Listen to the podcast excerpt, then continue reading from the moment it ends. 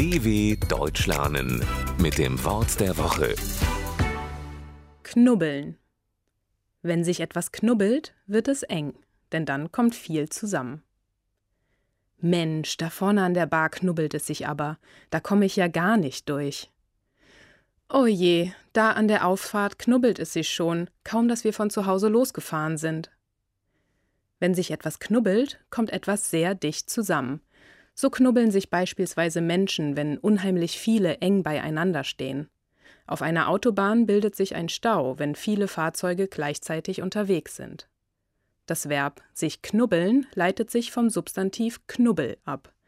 Das beschreibt eine knotenähnliche Verdickung und geht auch auf das Substantiv Knoten zurück.